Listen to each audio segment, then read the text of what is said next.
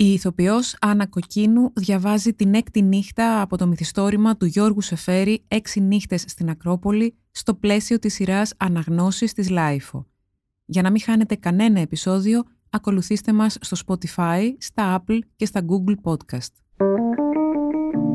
Είναι τα podcast της LiFO.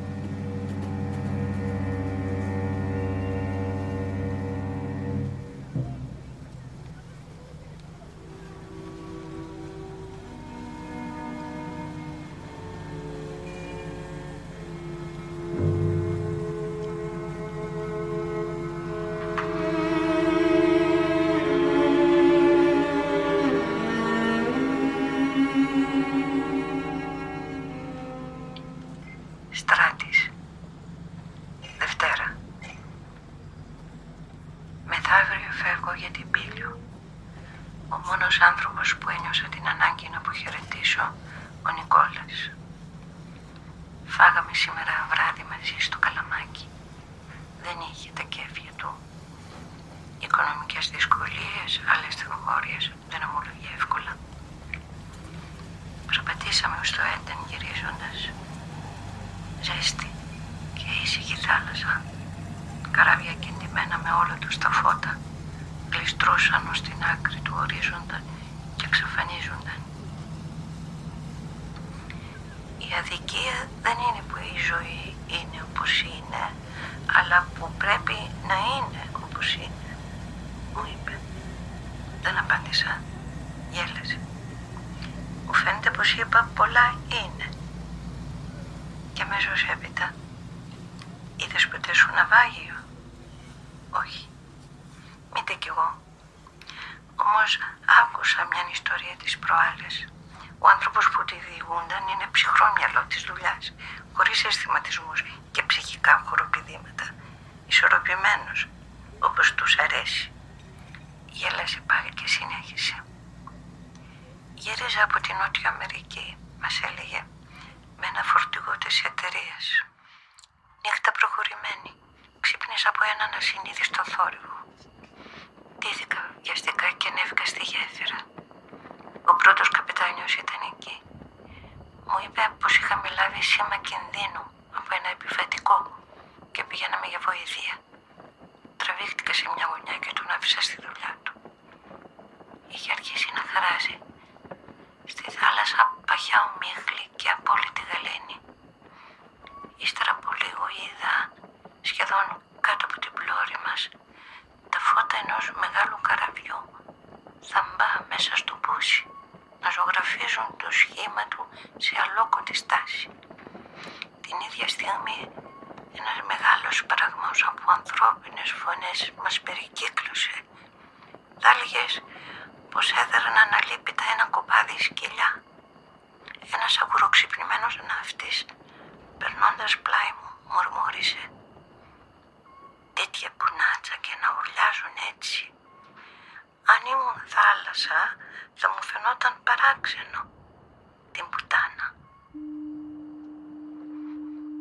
Ήμασταν το μόνο καράβι που πρόφτασε. Σώσαμε δύο βάρκες με 40 ψυχές κάθε μια. Όλοι οι άλλοι βούλιαξαν. Το λεωφορείο περίμενε στη στάση. Άδεια. Πάμε για το υπεροκειάνιο υπερβαρύσιμα. Και πριν ξεκινήσουμε, αυτό είναι το φρικτό, ψιθύρισε. Τούτη η γαλήνη γύρω μας και αυτές οι φωνές έτοιμες να ξεσπάσουν σαν από ανθρώπους που πρόκειται να καταποντιστούν. Δεν ήξερα τι συλλογιζόταν. Δεν θέλησα να τον ρωτήσω. Τον πήγα στο σπίτι του. Δεν μιλήσαμε άλλο. Η πίκρα του με είχε ανοίξει. Κράτησε το χέρι του καθώς τον καληνύχτιζα. Γέλασε πάλι και μου είπε «Αν ήμουν θάλασσα θα μου φαινόταν παράξενο». «Ε, καληνύχτα, καλό ταξίδι στράτη». Τετάρτη, της Παναγίας, στα νυχτά.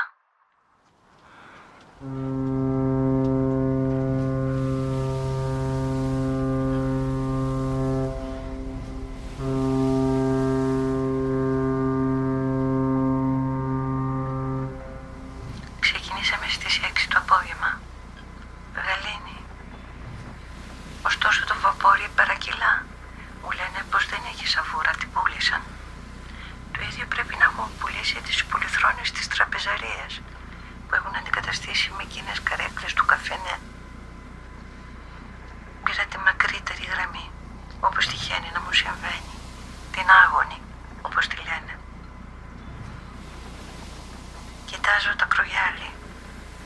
Όσο βραδιάζει η θάλασσα, χάνει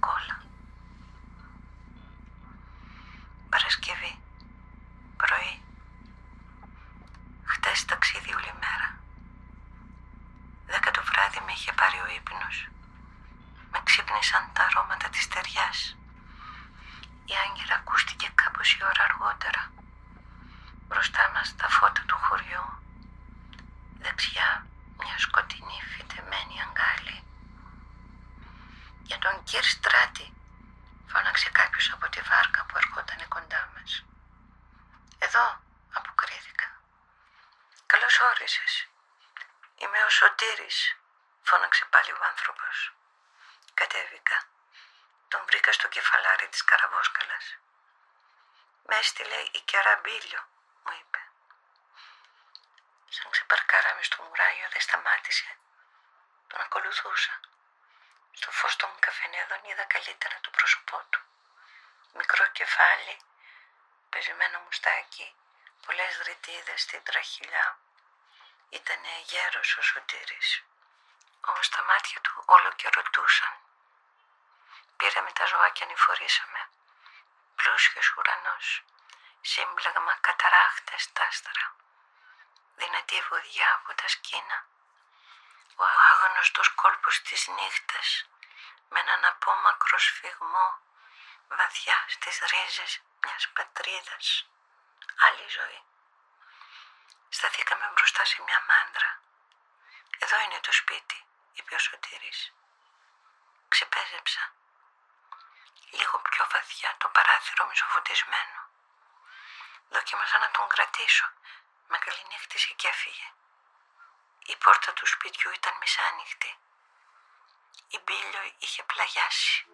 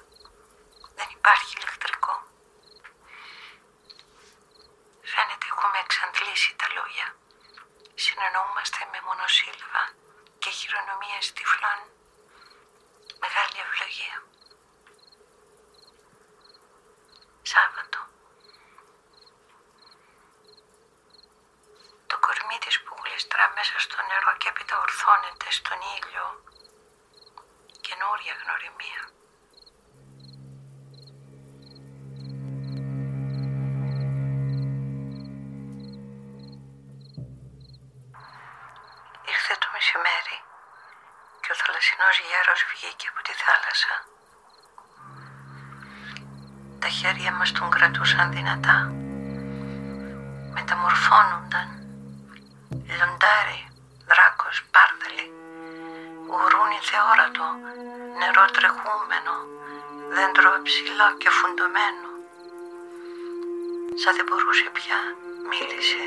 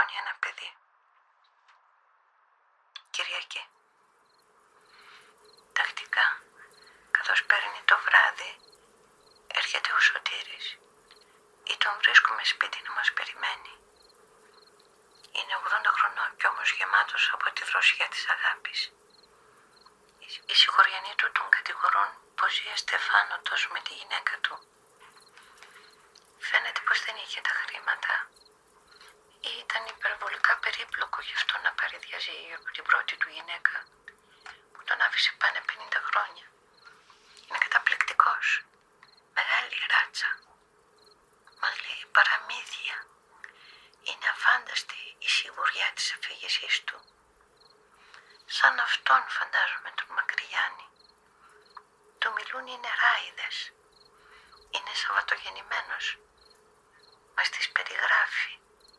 Δεν θα τον έλεγα καν αλαφροίσκιο του. Πόσο ζυγιασμένο είναι το μυαλό του. Το βλέπεις όταν κρίνει τα καμώματα του κόσμου. Και σε αυτό το αίσθημα του αστείου που είναι τόσο πολύ μέσα στον τρόπο του. Έχει την αρχοντιά της φτώχειας. Δευτέρα.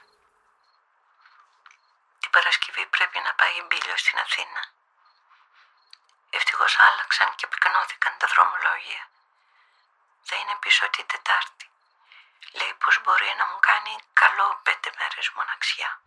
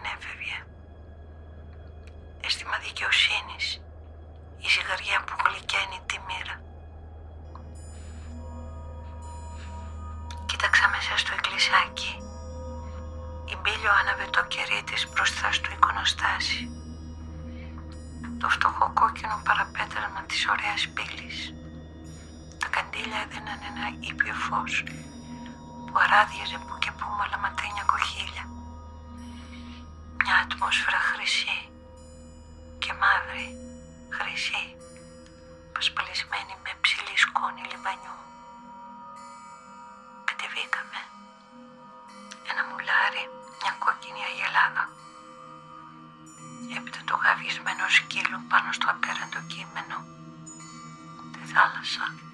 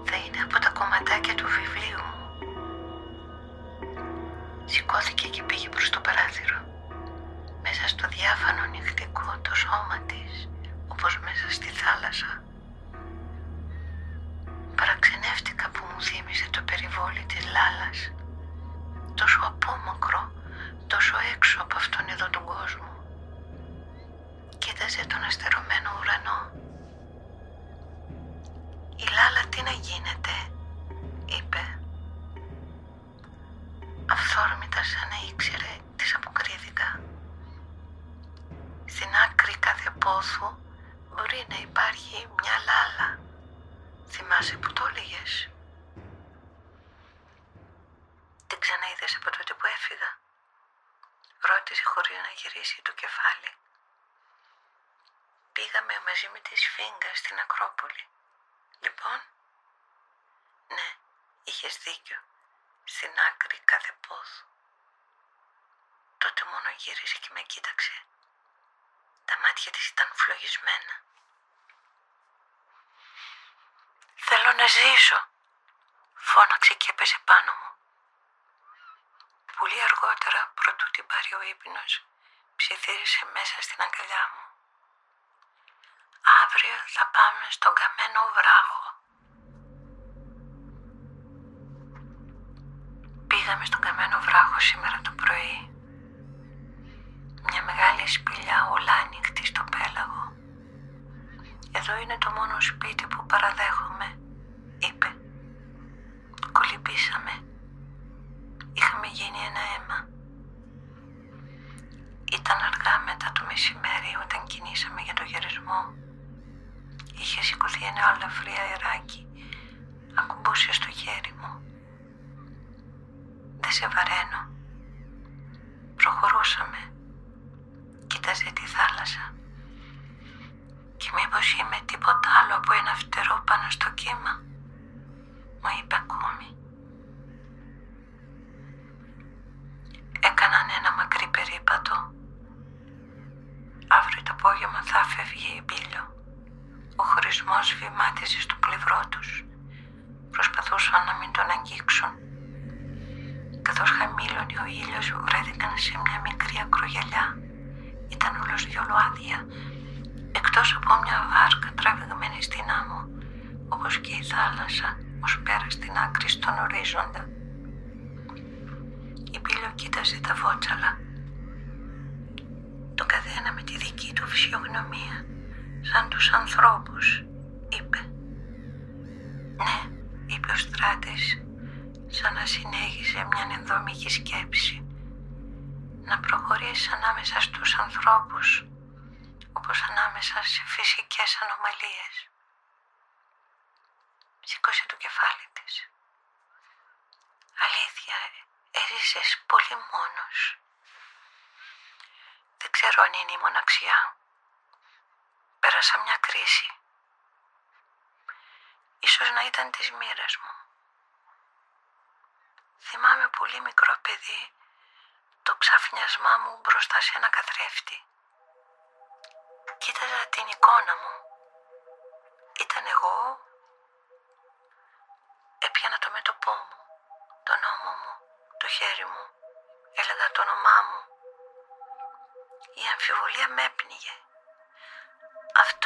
Μέσα ποιος ήταν; Κι εγώ ποιος ήμουν; Όπως τα γατάκια, είπε η Μπίλο. Μπορεί. Μπορεί να υπήρχε κάτι από το ξάφνισμα του ζώου τότε.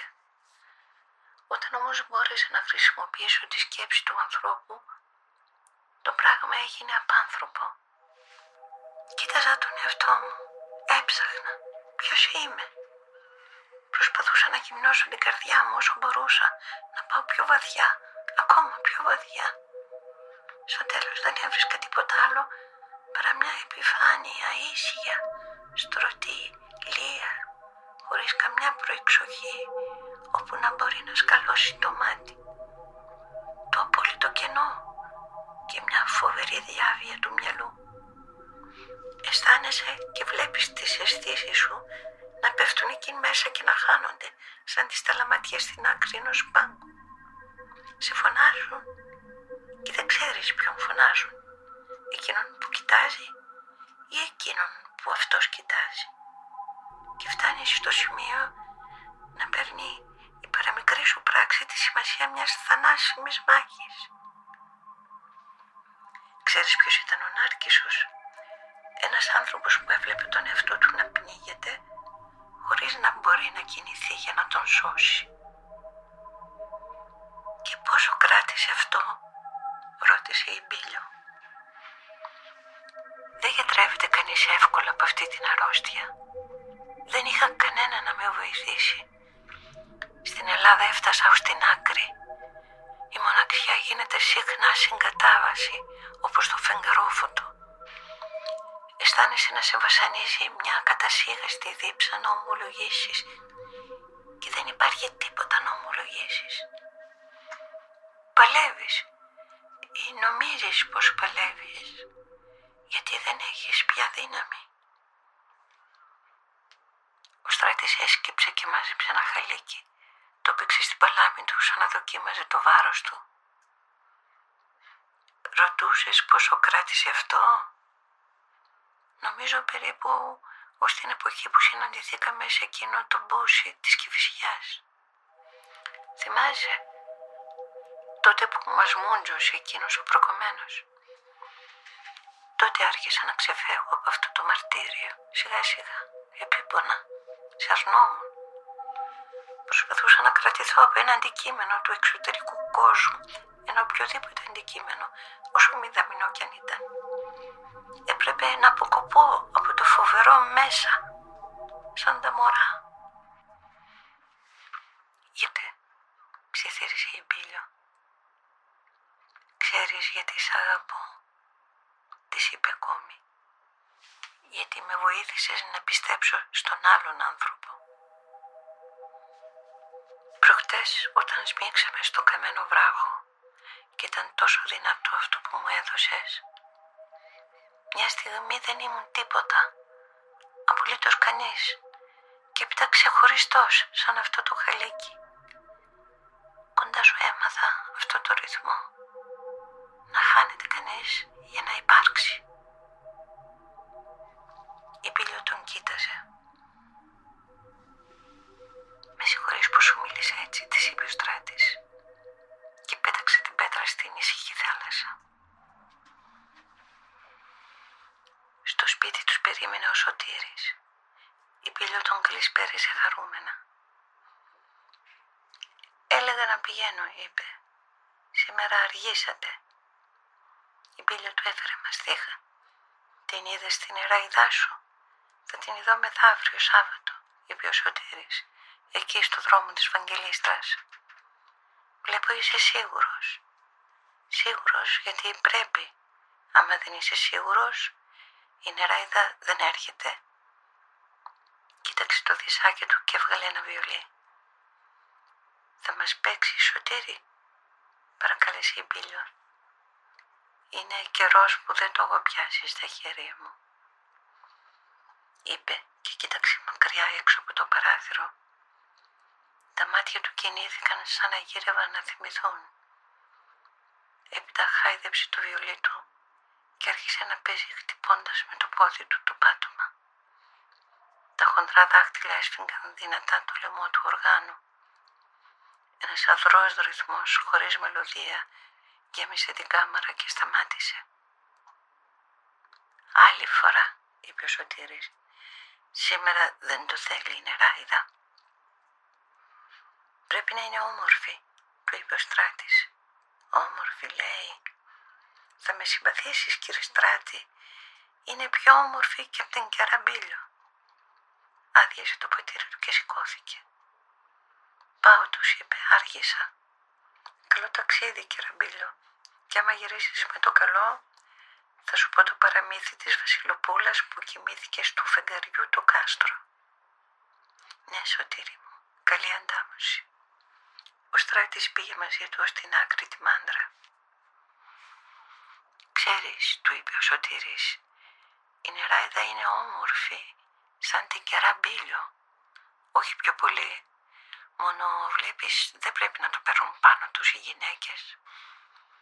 Στο σπιτάκι καθισμένη πλάι στη λάμπα η Μπίλιο ξεφύλιζε τον Μακρυγιάννη. Για κοίτα, της είπε ο Στράτης, πήρε τον τόμο από τα χέρια της, κάθισε και της διάβασε. Εμείς είμαστε μέσα στο βάλτο, στο νερό τόσες ψυχές να γλιτώσουμε και ήρθαν οι Τούρκοι και μας πιάσανε και ήταν το σώμα μας καταματωμένο από τις αμδέλες. Μας φάγαν και τα παιδιά πεταμένα μέσα. Γιωμάτο το νερό πουλάκια πλέον. Κι άλλα ζωντανά, κι άλλα τελείωναν. Και με έπιασαν οι Τούρκοι και με κοιμήθηκαν 38 και με αφάνισαν και μένα και τις άλλες. Γιατί τα τραβήσαμε αυτά; Για αυτήν την πατρίδα. Και τώρα δικαιοσύνη δεν βρίσκομαι από κανέναν. Όλο δόλο και απάτη. Και έκλαιγε με πικρά δάκρυα. Την παρηγόρησα. Με πήρε το παράπονο και έκλαψα κι εγώ. Ο Στράτης έκλεισε το βιβλίο. Η Πύλιο τον κοίταζε. Τι είπε. Έλεγες κάποτε με ρυθμό και ανθρωπιά. Να κάτι που εικονίζει το αίσθημα που μου έδωσες όταν μου το είπες. Θα ήμουν ευτυχισμένος αν ύστερα από δέκα χρόνια δουλειά κατάφερα να αναγράψω τόσο ατόφια. Για την ώρα ας πούμε πως βρισκόμαστε στο σημείο που αντιστοιχεί στα φυτά. Εκεί που η ρίζα μόλις αρχίσει να πρασινίζει για να γίνει χλώβη. Ο στράτης σηκώθηκε και πήγε προς το παράθυρο. Τα αρώματα της νύχτας έφερναν την ανάσα μιας μεγάλης γαλήνης. Πέρασε μια πλατιά σιγή. Ξέρεις, είπε η Μπίλιο, ποτέ δεν ένιωσα τη φωνή σου όπως σήμερα. Στην Αθήνα ήσουν τόσο διαφορετικός. Ποτέ ένα τερατώδικο κεφάλι, ποτέ ένα τερατώδικο σώμα. Τώρα καθώς διάβαζες, η φωνή σου ήταν κορμί και ψυχή ένα πράγμα. Αργά τη νύχτα ο Στράτης σηκώθηκε και άνοιξε την πόρτα. Ουρανός είναι θρηματισμένο πέλαγος, γεμάτος άστρα. Τόσες ψυχές στο νερό, ψιθύρισε, καημένη ρωμιοσύνη. Πίσω τους στο κρεβάτι η Μπίλιο γύρισε. Μιλούσε μέσα στον ύπνο της. Δεν θέλω να φύγω. Δεν θέλω να σε αφήσω μόνο. Δεν θέλω. Πήγε κοντά της. Έβαλε τις δυο του παλάμες δυνατά στο πρόσωπό της. Ως τη μέση. Ως τα γόνατα. Ως τα πόδια. Σαν να ήθελε να τυπώσει απάνω στην αφή του το σχήμα του κορμιού της.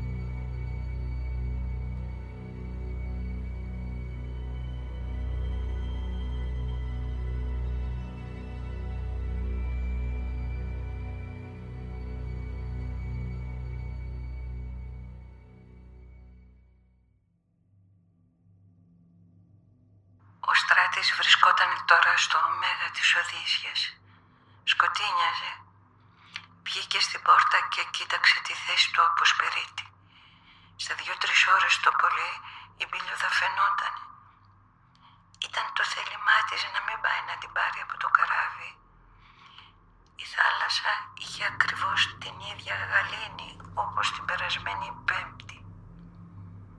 Θυμήθηκε την άνοιξη όταν την περίμενε στο σπίτι της πρώτη φορά. Παραξενεύτηκε που η καρδιά του χτυπούσε όπως τότε. Οι ίδιες εικόνες έκαναν να ξεμητήσουν. Γύρισε στην κάμερα και άρχισε να τακτοποιεί τα πράγματα όπως ήταν την ημέρα που έφυγε. Πήγε στο κρεβάτι και το χάλασε. Γέλασε που προσπαθούσε να δώσει στα μαξιλάρια και στα σεντόνια τις ίδιες πτυχές όπως όταν τα άφησε το κορμί της. Κίνησε να ξαναβγεί, κοντοστάθηκε, πήρε ένα ποτήρι, το μισογέμισε και το βάλε πλάι στο κρεβάτι. Έτσι ήταν όταν ήπια πρώτο τον αποχαιρετήσει.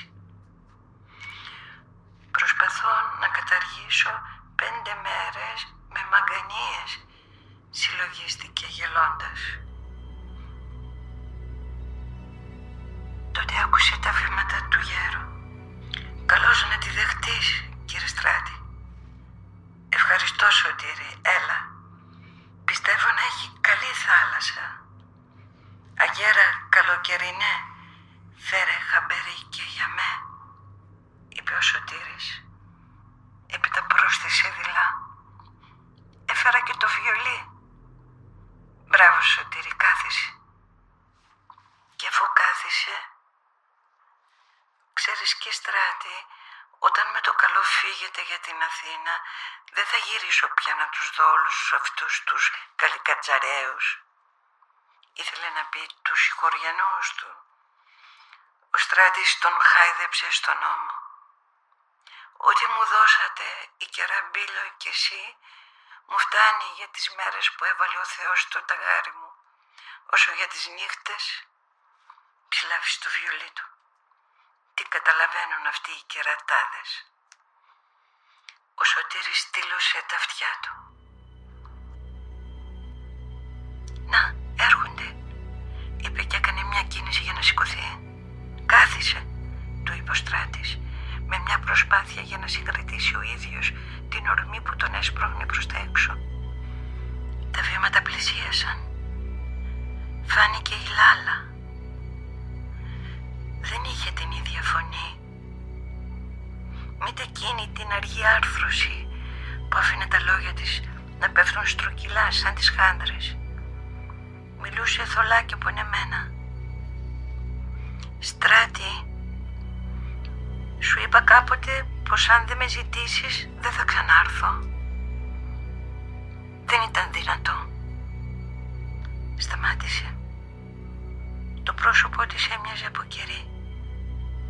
Αφάνταστα αργά κοίταξε γύρω της τα αντικείμενα της κάμερας. Το βλέμμα της σταμάτησε στο μισογεμισμένο ποτήρι. «Διψώ», είπε. Όρμησε και άδειασε το ποτήρι της μπίλιος. «Μα πού είναι η μπίλιο» ρώτησε ο Στράτης. «Δεν ξέρω, δεν ξέρω. Η Σαλόμη πέθανε χτες το μεσημέρι». «Τι» Ο Στράτης ένιωσε τη φωνή του να πίζει μέσα στο λαρίνκι του. «Πρέπει να πηγαίνω», είπε ο Σωτήρης. «Μείνε», φώναξε ο Στράτης απότομα. Καθόμασταν στο βασιλικό περιβόλι, είπε η Λάλα χτες το μεσημέρι. Είχε τόσο κέφι. Κρατούσε γαρίφαλα. Μου έλεγε ότι θα φεύγει το βράδυ για να σε βρει. Τη ρώτησα αν θα πηγαίναμε στο τέλος του μήνα στην Ακρόπολη. Ξέρεις, είναι πανσέλινος μεθαύριο, στις 31. Μου αποκρίθηκε τόσο αστεία. Αυλαία τα φεγγαρόφωτα. Ο Στράτης χρειάζεται τον ήλιο. Έμεινε πάνω σε αυτή τη λέξη, σαν άγαλμα. Της έπιασα το χέρι. Ήταν παγωμένο. Και το πρόσωπο. Και ο λαιμός. Και τα κόκκινα λουλούδια αφημένα στα γόνατά της. Την πήραν τα αναφιλητά. Ευχαριστώ Λάλα, της είπε ο Στράτης. Ο Σωτήρης σηκώθηκε. Τι λέει η κυρία. Πέθανε η κεραμπίλιο Σωτήρη, του είπε ήσυχα ο Στράτης. Τα μάτια του γέρου γυάλισαν υγρά. Άντε καημένη, βόγγεξε και είχε τόση ζωή μέσα της. Ο Στράτης άναψε τη λάμπα. Σωτήρη, θέλω να σε παρακαλέσω μια χάρη, του είπε. Θυμάσαι πως έπαιξε στο βιολί σου την παραμονή που μας άφησε; Ναι, κύριε Στράτη. Θέλω το ίδιο τώρα. Μα έκανε ο Σωτήρης και κοίταξε τη λάλα που σκούπιζε τα μάτια της. Σε παρακαλώ, τον έκοψε ο Στράτης. Ο Σωτήρης έβγαλε το βιολί του. Τα χοντρά δάχτυλά του έτρεμαν καθώς το κρατούσε. Τράβηξε μια δοξαριά σαν το λάλημα τα γριμιού. Δεν μπορώ άλλο. Μούγκρισε και σηκώθηκε. Ο Στράτης πήγε μαζί του στη μάντρα. «Ζωή σε λόγους σου, κύριε Στράτη», του είπε ο γέρος. «Ξέρω τον καημό σου. Έτσι άρχισα να βλέπω τις νεράιδες». Έφυγε. Ο Στράτης πήρε μια βαθιά ανάσα. Γύρω από τον αλλαλαγμό του βιολιού στροβιλίζονταν τα αρώματα της νύχτας και τον τρέλαιναν. Γύρισε μέσα. «Θα πεινάς», είπε στη Λάλα. «Εκεί θα βρεις κάτι». Της έδειξε τα κατατόπια. «Μπορείς να κοιμηθείς εδώ. Θα γυρίσω αύριο το πρωί». Βγήκε τρεχάτος. Προχώρησε ως την ακρογελιά έπεσε πάνω στα χαλίκια και ξέσπασε σε λιγμούς. Έμεινε ώρες με τα μάτια στυλωμένα στον ουρανό. Η δοξαριά του σωτήρι του δάγκωνε την ακοή.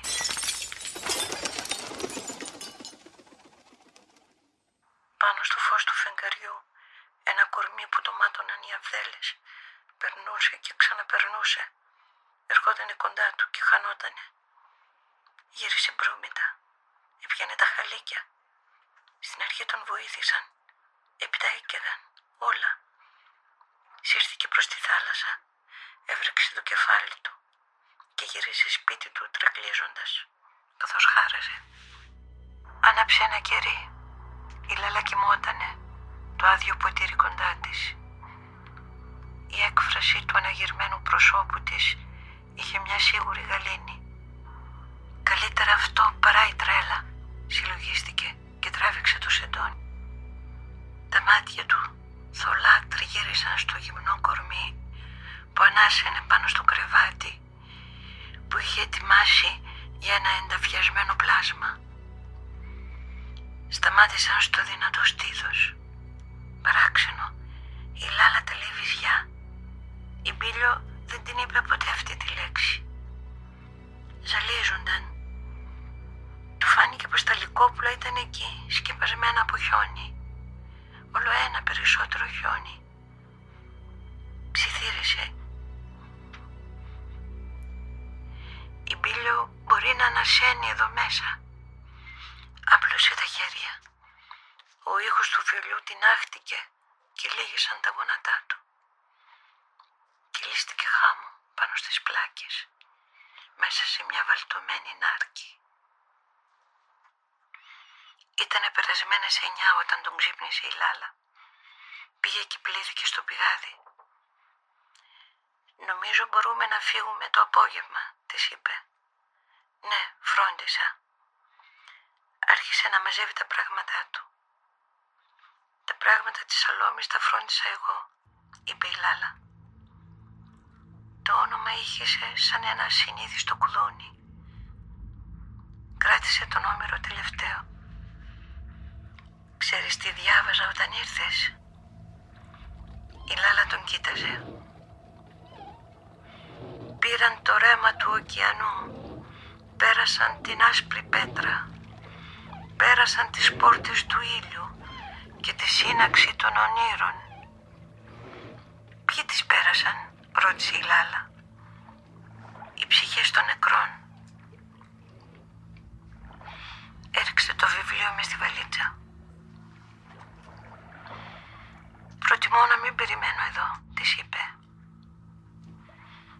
Είμαι ξεκούραστη, στράτη. Αν θέλεις έρχομαι μαζί σου. Στο παράθυρο πρασίνιζε ο βασιλικός. Ο στράτης τον ανάσανε και τον χάιδεψε. Έκοψε ένα κλονί. Πάμε, της είπε. Αυτό είναι το μόνο πράγμα που αφήνουμε ζωντανό εδώ μέσα. Περπάτησαν ως τον καμένο βράχο χωρίς να μιλήσουν. Εδώ και εκεί στην άμμο ξύλα και ρίζες που είχες σπρώξει το κύμα. Ο στράτης μάζεψε μια ρίζα και την περιεργάστηκε. Να πεις πως ήταν χτες ακόμη στη θάλασσα και δεν ξέρανε κιόλας ο ήλιος. Μα καίει ο ήλιος, είπε η Λάλα. Ο ήλιος. Τι περίεργο. Σταμάτησε τη φράση της. «Με συγχωρείς», είπε. «Μίλησε, Λάλα. Μίλησε, δεν με πειράζει», είπε ο Στράτης. «Ήταν εδώ στο πλευρό μου, πάει μια εβδομάδα». Κοίταξε τα τυχώματα της ξέσκεπης αψηλής σπηλιάς. στη βάση που και που ήταν καψαλιασμένα από αλωτινές φωτιές. Φλέβες τα βλάκωναν, κάποτε σκουριασμένες, κάποτε άσπρες, σαν το γάλα. Χτες η ψυχή έτρεχε πάνω στο νερό. Πέρασε την άσπρη πέτρα. Τώρα χτυπά τις πόρτες του ήλιου. Ένιωσε τα μάτια του να τον αγγυλώνουν και να τον σπρώχουν σε μια έξοδο που αποζητούσε τυφλός σαν νυχτερίδα μέσα στο χήμαρο των ακτίνων. Έσκυψε και μάζεψε ξύλα και φρίγανα. Τα διόρθωσε και στην κορφή τους έριξε το κλονί του βασιλικό. Ίσως πάει να την περιμένει εκεί, στη σύναξη των ονείρων, τούτο το φιλαράκι. Όπου και να είναι θα φτάνει. Έψαξε για φωτιά. Καθισμένη χάμω η Λάλα τον κοίταζε. «Τι θες να κάνεις» τον ρώτησε. «Θέλω να τα ανάψω». Σπασμωδικά σαν κυνηγημένη έψαξε το σάκο της και βρήκε ένα κουτί σπίρτα. Ο Στράτης έσκυψε να τα πάρει. Τα μαλλιά της έπεφταν στον ευγένα. Τα χάιδεψε. Το δέρμα της ήταν ζεστό. Στα μάτια της καθρεφτίζονταν ο τρόμος του αγριμιού. Η καρδιά της χτυπούσε. Χτυπά ακόμα. Συλλογίστηκε. Τι θες να κάνεις, τον ρώτησε πάλι. Δεν μίλησε και άναψε τη φωτιά. Κοίταζε τα πράσινα φύλλαράκια να σκευρώνουν και να μαυρίζουν. Η Λάλα σύρθηκε πολύ κοντά στις φλόγες. Την άδραξε από τα μαλλιά και την τράβηξε. Ρίξε με στη φωτιά της μπήλιος. Τι περιμένεις, φώναξε. Το πέλαγο ανοιγό κλείνει άπειρα σπασμένα γυαλιά. Ένα πουλί φτερούγησε γρήγορα μπροστά του. Όπου και να είναι θα φτάνει. Ίσως να έχει φτάσει. Αρώματα σκήνων πλημμύρισαν τη μνήμη του. Αρώματα καρυδιάς. Και δύο γυναίκες αγκαλιασμένες αξιχώριστα. Τότε, σαν τη ρομφαία του Αρχάγγελου, τον χτύπησε μια δοξαριά και ρίχτηκε στη θάλασσα.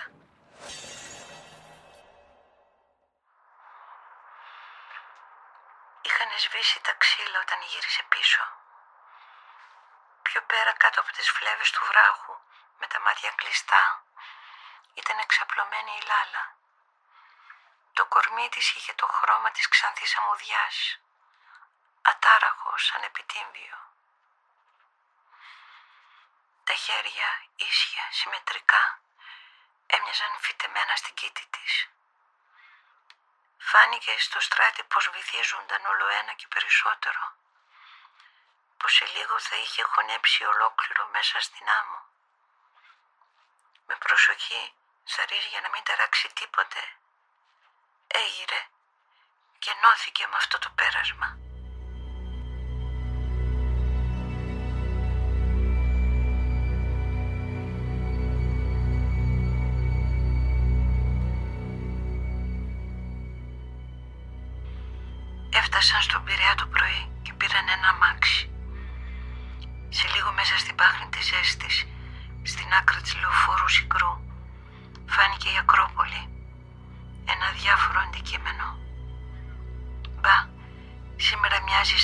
Σαν μάρκας απονοπίας, είπε η Λάλα.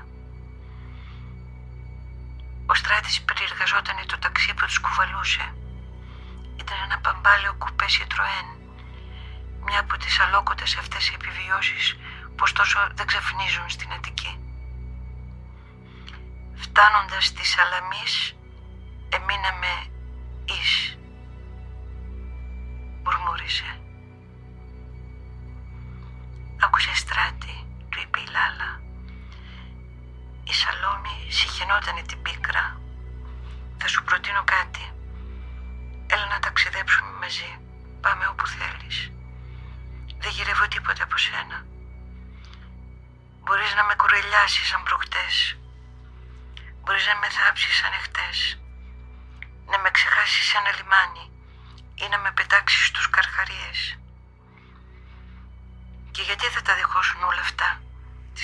ο Στράτης. Δεν είναι από αγάπη. Διαμαρτυρήθηκε σαν να την είχαν κατηγορήσει. Πίστεψέ με, δεν είναι από αγάπη. Πρέπει να κρατηθώ από κάτι. Κάτι ξένο, κάτι απ' έξω. Τι, ρώτησε ο Στράτης. Δεν ξέρω, δεν το ξέρω. Όμως αυτό που σου λέω το έχω μέσα μου από μικρό παιδί. Όταν με χτύπησε το μακαροπήγαδο, με είχαν καταδικασμένη. Πέρασα μήνες με δεμένα τα μάτια, με φρικτούς πονοκέφαλους που με τρέλαιναν. Ξέρεις τι θα πει να βλέπεις τον εαυτό σου γυμνό μέσα σε ένα κατακλυσμό από πηχτό σκοτάδι, τα χέρια απλωμένα και να μην μπορείς να κρατηθείς από πουθενά. Με κλεισμένα τα μάτια ο Στράτης την άκουε. «Ξέρω δεν με πιστεύεις», είπε ακόμη. «Σήμερα αυτό το κάτι θα ήταν να δοθώ ολόκληρη σε έναν άνθρωπο που δεν αγαπώ». «Μα γιατί σε μένα και όχι σε εκείνον εκεί τον διαβάτη». «Ε, τι τα θέλεις, δεν πρέπει να ξεχνάμε τη μοίρα». Σε εκείνον εκεί τον διαβάτη δεν με πρόσφερε ούτε η σφίγγα, μια διανοούμενη μεσολαβήτρα, ούτε η Σαλόμη, ένας τέτοιος άνθρωπος.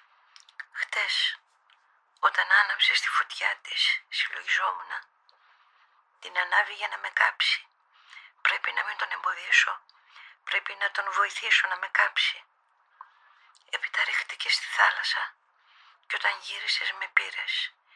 Ένιωθα βυθισμένη μέσα στη γη, απλωμένη μέσα στη γη.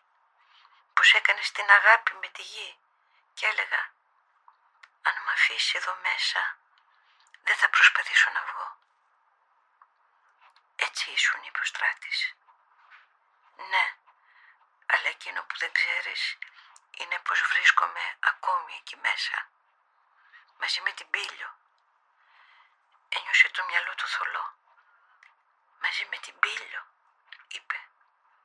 Χαμήλωσε τα μάτια της. Τώρα μιλούν δυο φαντάσματα. Ψιθύρισε. Θα μιλήσουν ποτέ δυο άνθρωποι. Ποιος το ξέρει. Το αυτοκίνητο τραβούσε κατά την κυφισιά. Δεν είπαν τίποτα άλλο. Μόνο καθώς ο Στράτης την αποχαιρετούσε τον ρώτησε. Θα πας το βράδυ εκεί; Όχι, αυλαία τα φεγγαρόφωτα. Στο ζεστό περιβολάκι κάτω από το μεγάλο δέντρο στέκουνταν ασπροντημένοι. Σε ευχαριστώ, της είπε ακόμη. Το κεφάλι του έκανε μια κίνηση να τη φιλήσει. Δεν ένιωσε αν πραγματικά την άγγιξε ή αν είχε σκορπίσει μέσα στο πράσινο ίσκιο. Ο Στράτης γύρισε με το ίδιο αυτοκίνητο. Το πρόσωπο του σπιτιού του με τα κλειστά παραθυρόφυλλα του έδωσε το βραχνά της φυλακής. Σαν πλήρωση κοντοστάθηκε. «Είναι παλιό το αμάξι σου», είπε στον οδηγό. «Ναι, κύριε, παλιό, αλλά βγάζει το ψωμί του. Βλέπεις το σκαρί του είναι τέτοιο που τα αποζητούν τα ζευγαράκια». Είπε τη λέξη σκαρί σαν πελαγίσιος. «Πάντα αυτή τη δουλειά έκανες», ρώτησε ο Στράτης. «Όχι, η φαμίλια μου θαλασσινή, αλλά τα νησιά δεν μπορούν να θρέψουν πολλές ψυχές. Περίσευα και με έστειλαν στην Αθήνα. Μπήκα σε ένα γκαράζι. Τσακώθηκα. Είμαι ανεξάρτητος χαρακτήρ. Μπήκα στο τραμ. Οδηγός με στολή και καμπανάκι, ξέρεις. Δεν ήμουν ευτυχής. Πλάνταζα. Εκείνες οι κερατένιες οι όλη μέρα γαμώντας το νιό τους. Ίσχυες σαν νεκρός έντουκο. Πατούσα την καμπάνα και έλεγα «Θα με θάψουν εδώ μέσα, θα με θάψουν εδώ μέσα». Γέρασα έτσι. Τα χτύπησα κάτω τώρα τελευταία. Οι γέροντες δεν αντέχουν. Δεν είναι δικό μου ετούτο, αλλά δεν πειράζει. Τα αγαπώ τα νιάτα. Ο στράτης του έδωσε ακόμη ένα χαρτονόμισμα. Ευχαριστώ κυρία. Δεν είμαι πυριώτης. Σταθμεύω έξω από τον Άγιο Κωνσταντίνο. Αν με χρειαστείς καμιά φορά να ζητήσεις τον Χλέπουρα. Έχω ακουστά το όνομά σου, του είπε ο Στράτης.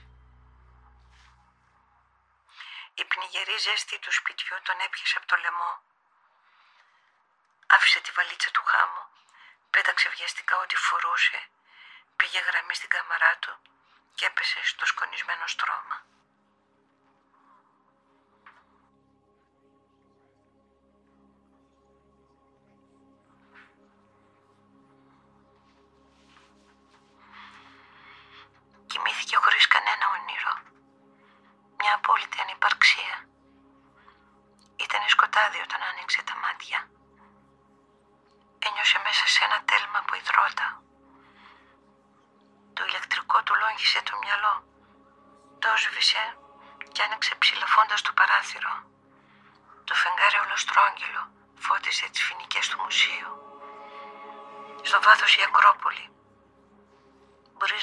Μπορείς να με πάρεις εδώ, πάνω σε αυτά τα μάρμαρα, έλεγε η Σαλόμη.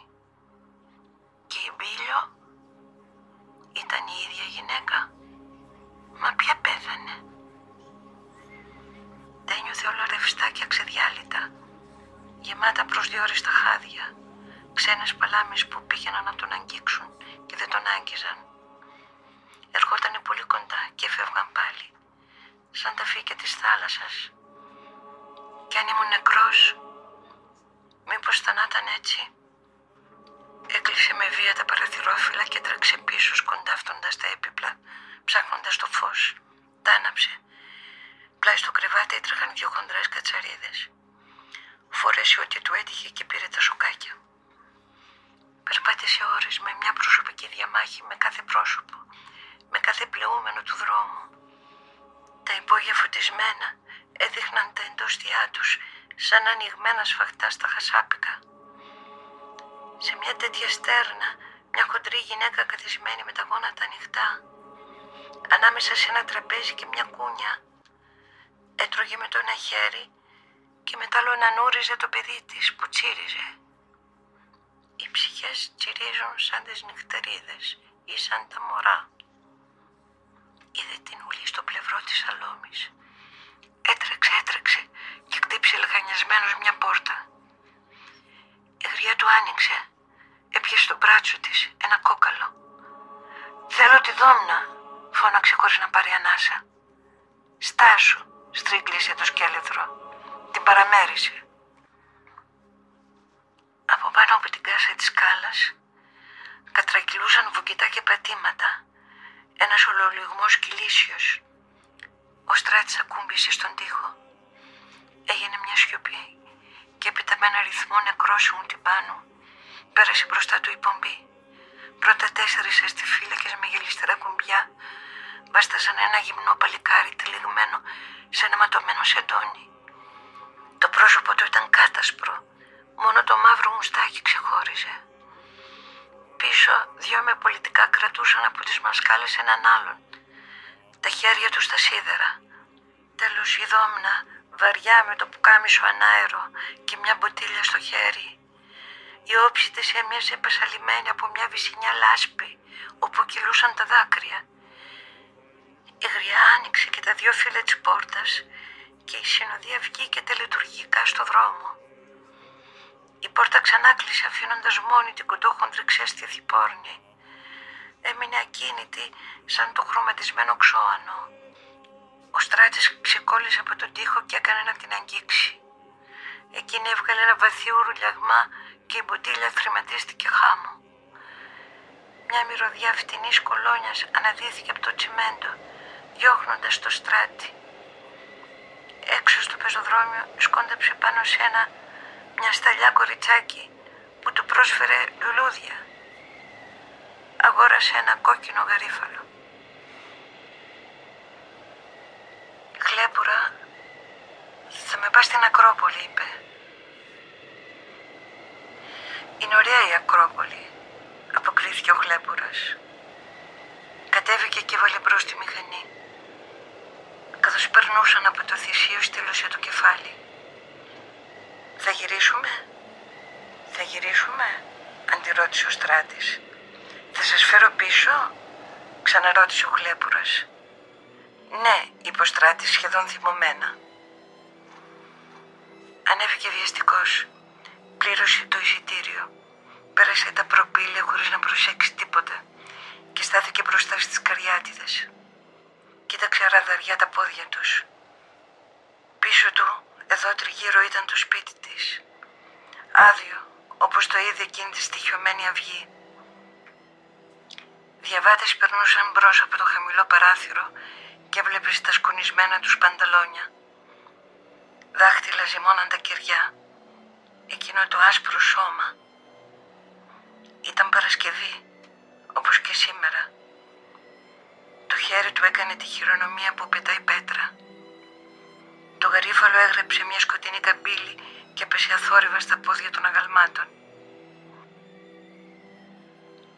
Γύρισε χωρίς να σηκώσει τα μάτια πιο ψηλά. Πήγαινε βαθιά η μαραμαρένια σκάλα. Την ασπράδα της την έκοβαν κάπου κάπου γεωμετρικές σκιές. Αφάνταστη, ζεστή ησυχία και ωστόσο μέσα σε αυτή τη γαλήνη τριγυρνούν οι σκύλες που οσμίζονται το φωνικό. Είδε το άγαλμα της δόμνας. Οι σεμινές, διόρθωσε. Μια μορφή γλιστρούσε πάνω στους ίσκιους. Σάλευε μέσα στο φεγγαρόφωτο και ανέβαινε αψηλή προς αυτόν. Είπες για όλα τούτα αυλαία κι όμως ήρθες. Ήρθα για την αυλαία, αποκρίθηκε ο Στράτης. Τι έκανες όλη τη μέρα; Κοιμήθηκα και έπειτα πήγα στο πορτέλο. Η Λάλα κρατούσε στο χέρι της δυο κόκκινα γαρίφαλα. Εγώ ήρθα για τούτα. Προτίμησα να τις τα φέρω εδώ. Δεν της άρεσαν τα νεκροταφεία. Πάρε το ένα. Θα είναι καλύτερα. Προχώρησαν μαζί προς τις καριάτιδες.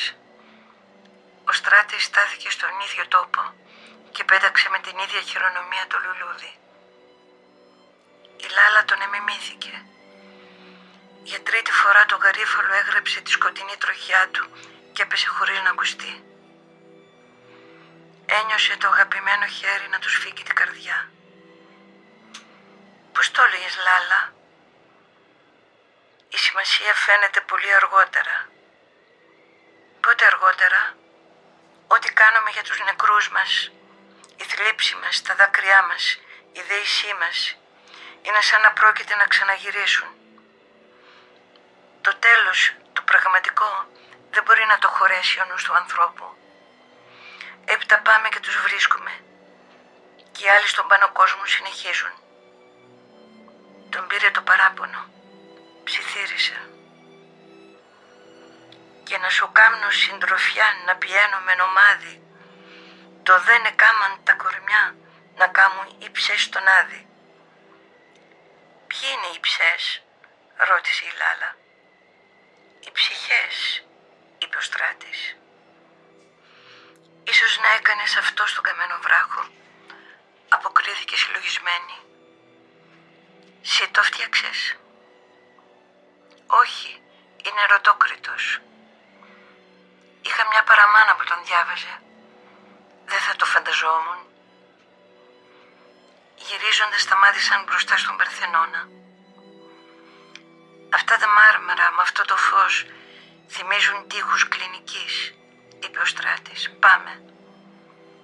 Ο γλέπρος κοιμούνταν. Τον ξύπνησε. Δεν έχει πελατεί απόψε ο ιερός βράχος, μουρμούρισε.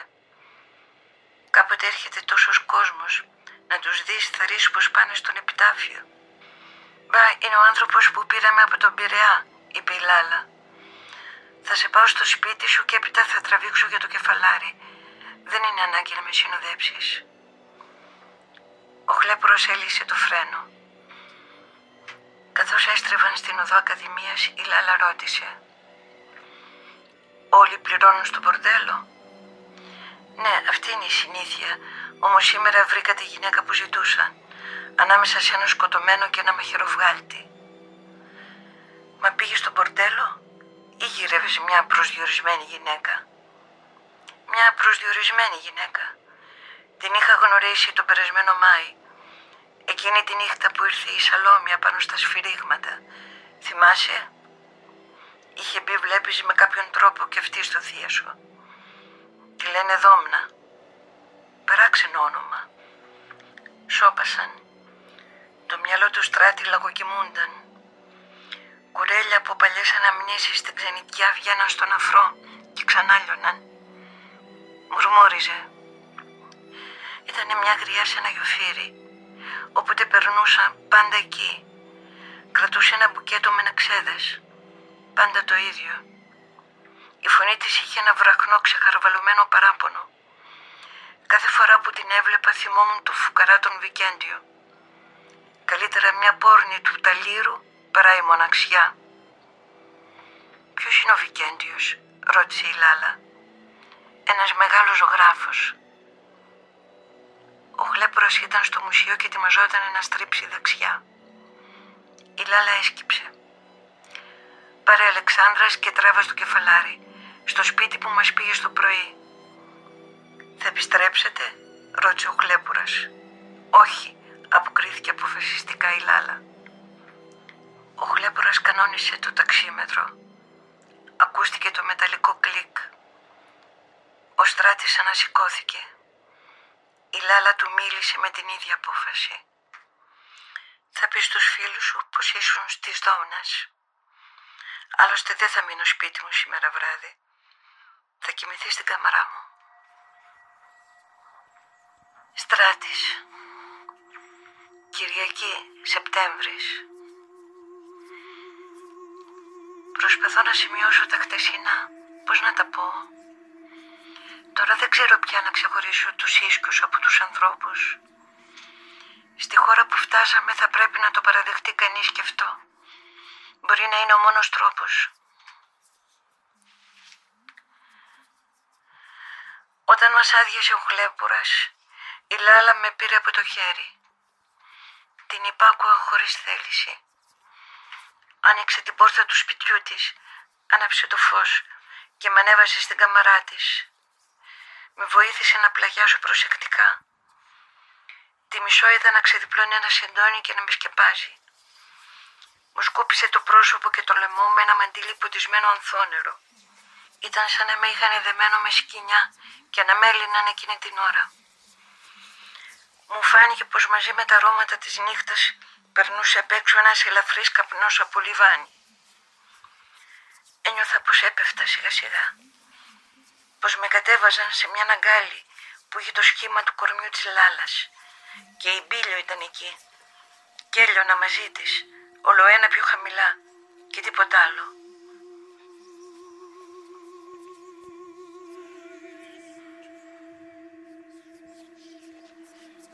Ήταν αργά το πρωί σαν ξύπνησα. Βρήκα τα ρούχα μου τακτοποιημένα σε μια καρέκλα. Σε ένα πρόχειρο τραπέζι ό,τι χρειάζονταν για να πληθώ. Κοίταξα γύρω μου τους τοίχους. Ήταν άσπροι. Μονάχο ο καθρέφτης με την κορνίζα από σκούρο χρυσάφι και πάνω από το κρεβάτι ένα τρίπτυχο με τη γέννηση, τη Σταύρωση και την Ανάσταση. Το καντήλι έκει ακόμη. Σχεδόν με θυμό έσπρωξα τα παραθυρόφυλλα. Ο έξω κόσμος μου παρουσιάστηκε σαν ένα αλόκοτο πράγμα βγαλμένο από ένα πακέτο που σ' άφησε ένας άγνωστος και το υποψιάζει σε επικίνδυνο. Κατέβηκα. Το σπίτι άδειο και δροσερό. Στην τραπεζαρία καφέ, στηρί ψωμί και ένα ποτήρι παγωμένο νερό. Έφαγα και βγήκα. Έξω, ορθή κάτω από την καρδιά, η Λάλα. Καλημέρα της είπα, πώς κοιμήθηκες; Πήγα και πουλήθηκα για ένα τάλιρο. Δες το. Άνοιξε τη φούχτα της και μου έδειξε ένα νόμισμα ή κάτι που μου φάνηκε σαν νόμισμα. Τώρα μπορείς να με λες και δόμνα. Εκτός αν προτιμάς, έκλεισε μια στιγμή τα μάτια της. Η φράση έμεινα συμπλήρωτη. Μέσα στο μισοναρκωμένο μυαλό μου άβγαζε η σκέψη πως όλα αυτά ήταν μέσα στη φύση των πραγμάτων. Όπως ο δυνατός κορμός του δέντρου ριζωμένος γυρά στο χώμα. Όπως η μαρμαριγή του προσώπου της. «Α, δεν σε πειράζει ζέστη. Θα περπατήσουμε», είπε.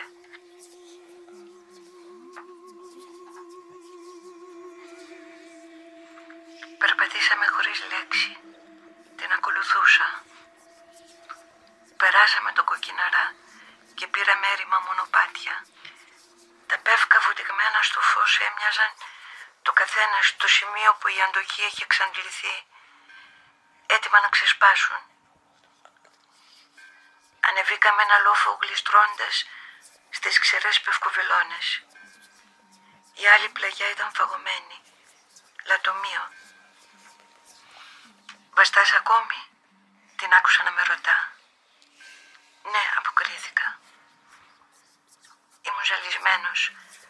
Το είχα πάρει απόφαση πως ήταν αδιάφορο αν θα έπεφτα εδώ ή παρακάτω.